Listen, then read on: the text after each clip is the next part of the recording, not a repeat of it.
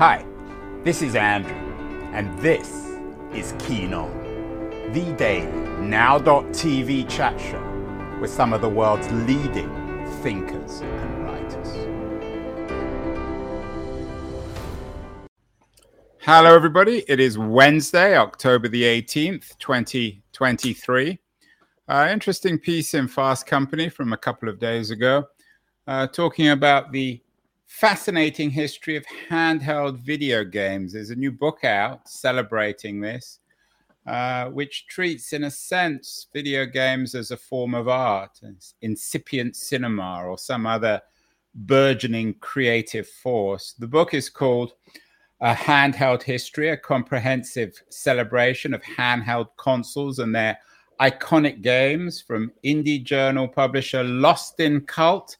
Uh, it's a collectively authored, collectively edited, collectively written book uh, by a group called Lost in Cult. And uh, its CEO, Jon Doyle, is joining us from Cirencester, just outside London. Uh, Jon, tell me a little bit about Lost in Cult. What exactly you do before we get to the book? Sure. Um, we started during the pandemic. We were essentially a group of friends uh, that came together to want to make a video game journal. Uh, we we kind of reached out and we wanted something that was a little bit more art driven, kind of design focused. Uh, there wasn't really a huge amount in the space. Everything, for the most part, tends to be quite um, childish or a little bit too technical.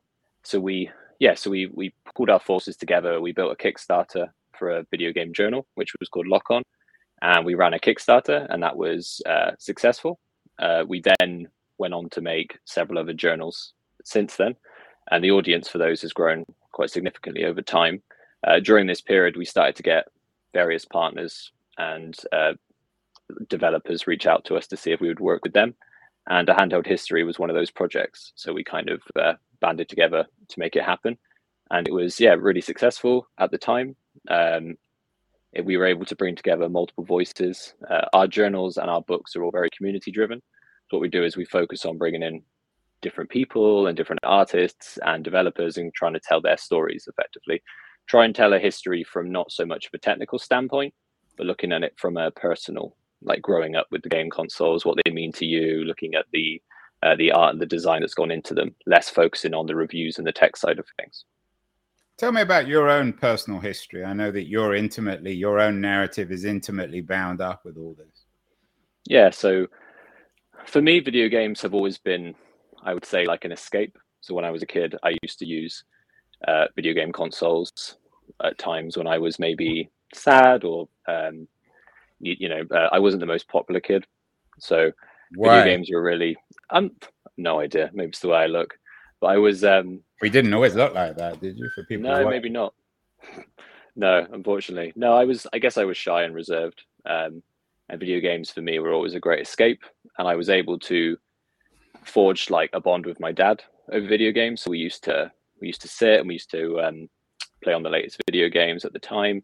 I remember having a, a, Sega game console when I was a kid, and I remember him unwrapping it on Christmas, and we, we used to sit for hours on end playing Sonic the Hedgehog, and that those were very fond memories for me. Again, I, being quite shy and reserved, I didn't necessarily go to go out to parties or parks or on school trips. I would always kind of find myself sat in front of the TV playing video games. Uh, I also had quite severe learning difficulties when I was young, so it was always very difficult for me to, I guess, socialize or really like read, read and write was a great struggle as I was growing up. And I used to, video games for me were like a form of relaxation and escaping into different worlds kind of helped me uh, pass the time. As I grew older, uh, I had a, more of an affinity for video games and I started to really get invested in the stories they were telling and the artistry that went behind them.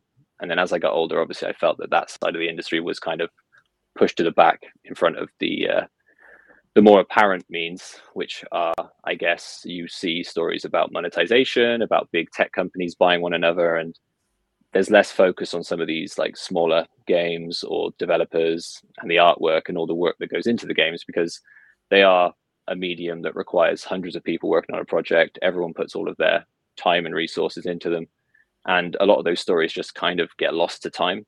With with movies in particular, there's always been well, since about the 80s, there's been really good movie preservation. So people have been trying to have been trying to preserve films. Like at the time, I remember hearing about how Breakfast at Tiffany's and The Alamo had nearly kind of corroded to dust, and then preservationists got their hands on them, were able to restore them and re-release them.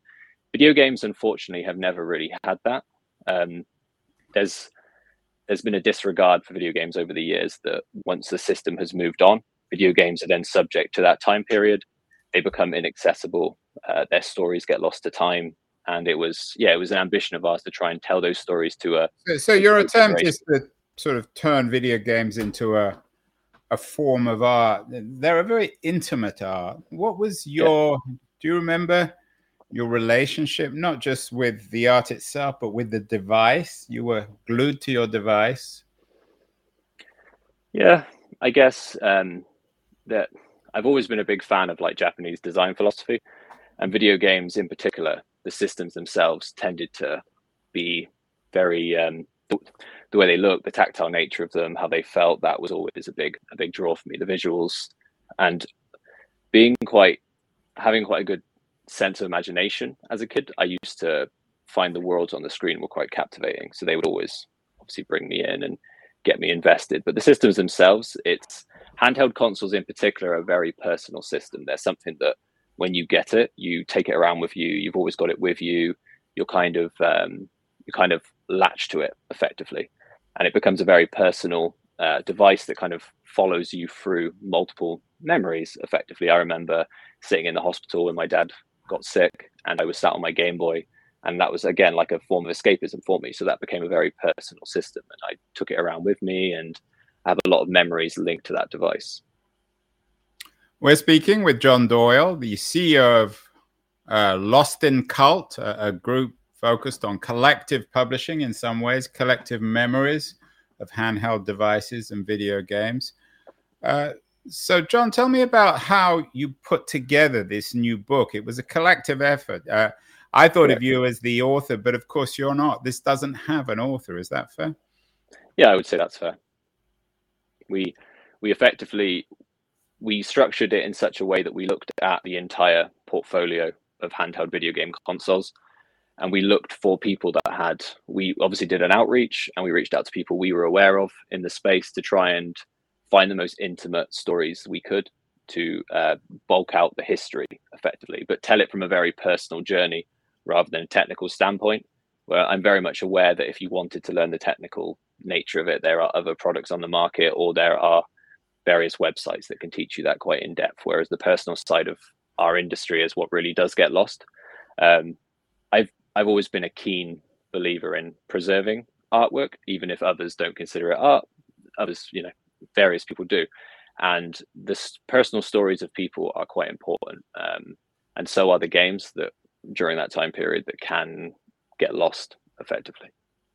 What do you make of the critics of video gaming? Uh, some people suggest that you'd be better off as a kid growing up reading a book uh, than in playing video games. Is playing video games essentially the same thing as reading a book or watching a movie or reading a magazine or listening to music? I think it is becoming more so like that over time. I think in the early infancy of video games, it was obviously very, uh, you could boil it down to very simple uh, mechanics and very simple gameplay, LCD screen based consoles that were effectively kind of souped up calculators. But now the medium is churning out epic blockbusters with the budgets of free movies that tell really really good stories um, that can match the the caliber of a movie. Uh, recent games like The Last of Us, uh, which has now obviously been adapted into a TV show, they're prime examples of how that narrative can kind of like a transmedia can kind of cross over. Um, so I feel video games haven't been taken seriously. Uh, I feel like that it's becoming more apparent over time that people want them, you know, want them to be. There, there's always going to be critics. Unfortunately, I think there's always going to be people that are stuck to the the belief that video games are a kid's toy or you should move on or like you said you should read a book but for a lot of us um, growing up with video games was very important and i guess that's kind of formed our formed our mindsets as we get older effectively i know with this book you're trying to combine japanese design and the, the curatorial qualities of a, of a, a, a sotheby's catalog. On the Japanese design front, how, how much was early video games, how much were they influenced by uh, anime and, uh, and other forms of graphic Japanese art? I would say to a degree, but the, the overlap only really started to kick in a little bit later. The initial video games, I would say, were more inspired by trying to t- chase the, the Disney train. Um, I think video games now have maybe taken a lot more of an anime approach just because that medium has grown so much. I remember being young and anime was not considered remotely remotely cool. Uh, it would be something you'd watch on Channel Four of an evening, um, at, like at t- midnight, and you wouldn't tell anyone at school that you were watching it. Whereas now, everyone I know that's under the age of twenty is a huge anime fan. So I think that inspiration has evolved over time. I would say the early inception was more so based around Western ideologies. So working towards um, kind of the the happy Disney model would have been one of the main inspiration points. One area of video gaming that and I obviously need to tell you this that's quite controversial is the the violent aspects. Were the early video games, the pioneering video games, did they contain quite a lot of violence, or, or was that a later feature? I think I think they tried to tell stories in the very like beginning. So you had uh, there was very few and far between horror games, and they would be single pixels on a screen with a little tiny red dot that would represent blood. They wouldn't really tell a very fleshed out story. Obviously, over time, as the medium has got more advanced, it's been able to tell more, uh, I guess, more violent tales, um, and the visualization on that can be interpreted as being good or bad. I would say something that tells a meaningful story and has violence in it, again, like The Last of Us, probably has a, a more rightful place than, say, a a meaningless shooter that is just an online monetization tool, effectively. I think that's where the crossover can happen. Um, I think if the story's being told in the right way, it, it's valid. But in the beginning, there, I think horror when we had the boom for things like Friday the 13th, Nightmare on Elm Street, that really inspired a lot of developers to kind of chase that horror whale. Um, and that's really when it started to kick in, which was around about the PlayStation 1 era, I would say. Uh, it took handhelds because because handheld technology is slightly more well, it's basic in comparison. It was harder to tell a scary story or tell a violent story effectively. So that part of the medium definitely hit home consoles first. Uh, there was obviously a lot of controversy for games like Doom back in the day. Um, I think that ha- that controversy happened when I was very very young, so I wasn't really much very much aware of it. But people considered it to be obviously a violent tool that was corrupting the use, etc. Um, and when you look at it now, it's quite playful or tame in comparison. But I guess quite a lot of movies you would say the same of. Uh, people consider The Exorcist or Friday the Thirteenth to have been incredibly gratuitous at the time, or even Texas Chainsaw Massacre. And when you look at it now, compared to some of the the gory movies that exist or the violence uh, that we see at cinema, uh, it's it, yeah pales in comparison. Jon, is there an, an element of, of nostalgia in the book for a, a purer kind of handheld era? Uh, do people still is is video gaming still dominated by by by handhelds, or have consoles become essentially computers? I would say handheld gaming it has still has a strong place, but it's by um, it's by means of mobile. Uh, so mm. mobile phones are by far the most dominant gaming platform now in existence. So uh, because, but they're also work tools. There's a weird overlap there, and I think gaming on mobile at the moment is in kind of a is in the shade effectively because a lot of the games on mobile are kind of designed around predatory monetization, as in trying to get money out of people to pay to win is what we call it. They're effectively putting money into a game so they could be the best at it, and they they incorporate some yeah some shady business practices to say the least in order to get that. There are gems though released on the platform, but I feel like it's still in its infancy, and people are still in the take advantage of people phase. Um, whereas on the other end of the spectrum, you have the Nintendo Switch, which is Nintendo's or one of Nintendo's most successful game consoles of all time. But that is more of a hybrid system. So you can plug that into your TV and you can play on the big screen. There are really no dedicated handheld gaming platforms now that aren't very much experimental. everything is really designed around uh, plugging it into a TV effectively, or you're playing on your mobile phone. Your book or the, the book of your community celebrates the the earlier handhelds. Was there one that you particularly cherish, one that somehow captures the the romance, excitement, intimacy of, of this medium? For me, it was the Game Boy Advance, uh, in particular the Game Boy Advance SP.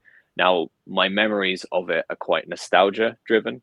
Um, it, again, my my dad, when I was growing up, he gave me a Game Boy Advance SP, and uh, it was on Christmas, so I became quite attached to that system. I used to carry it around with me everywhere, and that was when I that was probably the first time I fell in love with handheld gaming. I had always been, since a very young age, more glued to the TV screen, um, whereas the Game Boy Advance SP kind of pulled me away from that.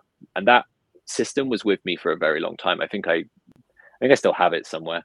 Um, I remember playing it religiously, and when I was quite young, my my dad uh, unfortunately got quite ill, and I remember taking it a lot of the time to hospital with me to uh, play while he was in there. So yeah, for me, it was a form of escapism, but that system I became very attached to because of those memories.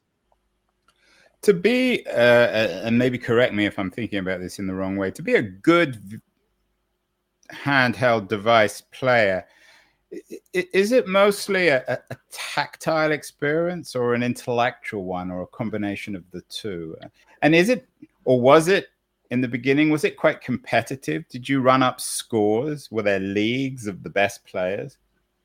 games games used to be designed with one aspect in mind and that was taking as much money from people in arcades as they possibly could so there was very much a heavy degree of like building up a score um, if you think in the the very early days er, arcades were the main point of attraction and mm. then they brought consoles to the home so those systems were designed to be deliberately very difficult so that people uh, would keep putting the quarters in uh, quarter chomping effectively the adaptation to handhelds was very different because you didn't need that mechanic anymore. So it became more about, I guess, yeah, the tactile nature of it. So playing the, the system themselves, how they play, the interaction there, and certain titles such as Tetris were obviously very addictive. So people were kind of glued to them continuously, playing these very um, well, I mean, addictive is the right word, right? So people were very much glued to them uh, playing those titles. And then you have games like Mario, which are more skill based and reaction based. Uh, you would rather than chase a high score, you would always look for what you would call completion. So you would go for you need every star, every coin, every level. So that that would def- that was definitely one aspect that really kind of defined them in the beginning. It's less so about that now. I mean, there are people that still chase um, completion, but a lot of games have kind of focused more on the story elements or the online elements. So playing together as a community or playing like a story driven game have kind of been the direction the medium has gone in now more so apart from on mobile on mobile, it's all about the score. It's all about how good you can be. It's all about the leaderboard, and it's all about again, unfortunately, that's where the monetization creeps in because people pay to be able to be higher up on that leaderboard. We've luckily escaped that, I would say, with the main platforms, but it's still quite prevalent on mobile, the same way as it was in the very early days of the arcades. Presumably, the, the big tech players, Apple in particular, and Google, have cleverly taken uh, a, a cut in all this yeah, they. I'm not sure what the exact cuts are, so don't quote me on that. But I believe they take a good portion of every app transaction and every in-app transaction. So the sale of the game and then any internal sales they take revenue from. So if someone was to release a highly addictive uh, game that required you to pay money to win it, the tech companies would receive payment for every transaction. Yes. Whereas obviously on a Game Boy, you buy a cartridge, you're paying a one-time charge, and then you've got that cartridge with you for the foreseeable future to keep playing the game. Jon, you, you noted that the early handheld games were often collective endeavors. Are you trying to replicate that with the book itself, which is also a collective endeavor, and indeed with your uh, with your company, if that's the right word, Lost in Cult? I feel that yeah, there's definitely a sense of uh, unity within the gaming community. There's um, lots of people that have stories to tell, and there's lots of really fascinating insights that just uh, kind of, as I've said before, getting lost to time. And that was very similar with the way that video game consoles in the early days were developed. It was very much ragtag groups of misfits kind of banding together to make these systems in their garages.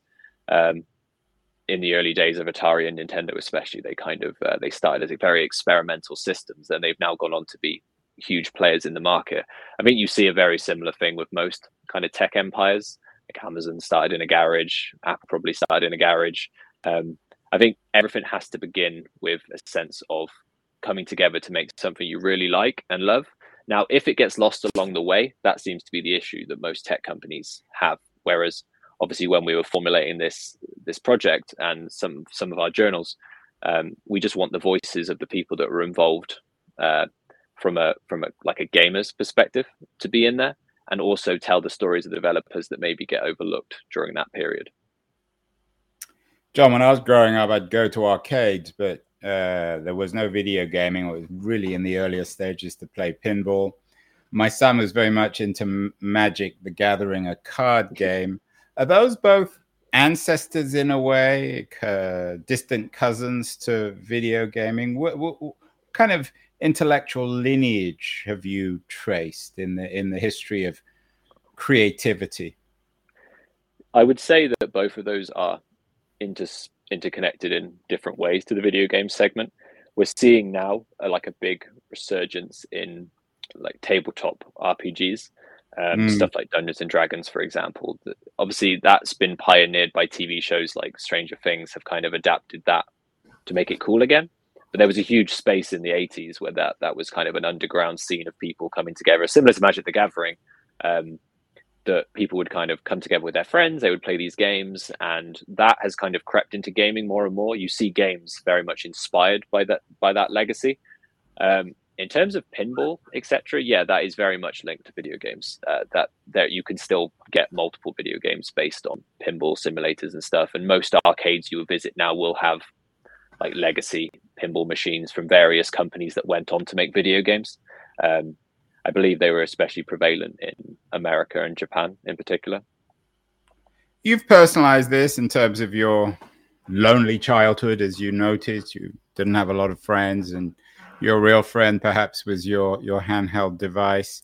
We live in an age now, Jon, of anxiety. We've done many, many shows on why young people these days are so anxious.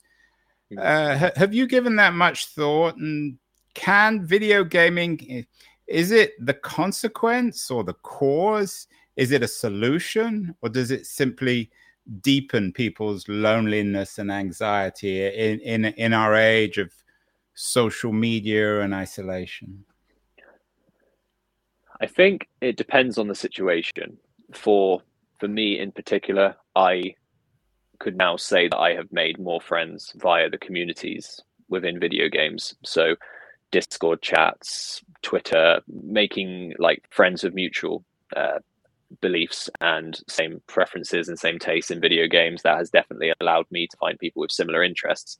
Is when Discord? Much... sorry to jump in here. Is Discord, which is um, a, a social media platform, is it a particularly rich network for for video gamers? Considerable, yeah. It's an online chat room, effectively, uh, where people kind of come together in niche communities. So there are I'm in Discord chats for PlayStation fans. I'm in them for Nintendo fans. I'm in them for uh, indie book fans, uh, vinyl record fans, and the communities have a place where they can come together. And it's a great space for.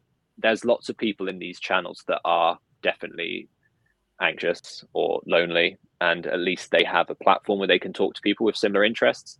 There's also platforms like Twitch streaming, um, where right. people can go on. That you you see people on there streaming with two people watching, but for and them, this is an Amazon-owned company. Yeah. Correct. They are now. Yeah. Multi-billion-dollar company. Yeah. There's there's alternatives, but what tends to happen is something really good comes along, everyone loves it, and then a tech giant buys it and then probably ruins it.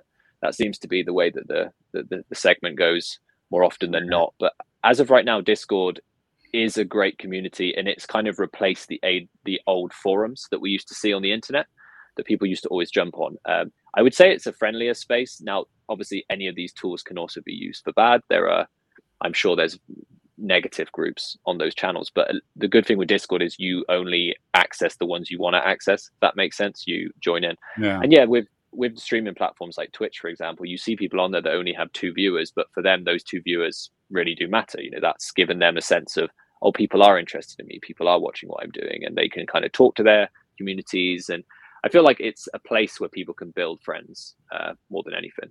Now, there are with online video games, uh, you could say the same, but there's obviously bad sides to that as well. You know, there's um, harsh uh, comments being passed around on Call of Duty, leaderboards, etc., etc. So I think it's all depends on the the event itself and the game and the platform that it's happening in. Jon, let's end this conversation um, looking forwards. You've looked backwards. The book is uh, I wouldn't necessarily say it's a um, it, it's a project of nostalgia, but it certainly resonates for those people who who grew up in this medium using these devices. Where would you like video gaming to go? Where would you? What have you learned about video gaming and devices, hardware and software that you'd like to see the industry go, so that kids like kids like yourself, uh, but 20 years younger, would grow up with a positive experience of video gaming? I think we're on the precipice of it going in one of two directions. I think we're either going to go in the direction of it being a dystopian tech owned nightmare, or we're going to kind of fall back on ourselves a little bit with nostalgia uh, and people unifying around consoles like the Nintendo Switch, for example. That that is a platform that I see being a in a position of good. Uh, it's it's very fun. It's got these great story driven narrative titles. It uh, it allows people to experiment on the platform, but then there is obviously the risk that um, we can see more uh, of these uh, monetization based games and whatnot, kind of coming from the tech angle. Uh, I'd be keen to see it follow one route. I'm sure it will go the whatever the tech companies want to put their money into. Is what about entrepreneurs though? I mean, startup entrepreneurs who, who love video gaming, what can they do to create new products that might benefit ultimately everyone? Absolutely. I mean, you see there's companies like Panic, for example, they've just released a video game console called the Playdate. Now it's extremely niche, but it's a small handheld console with a little crank and it's designed with open source software so anybody can create video games for that system um, and they they've managed to produce that, ship it, and it's in the hands of thousands of gamers around the world. They can make their own games, they can sell them online, so it's built a whole community.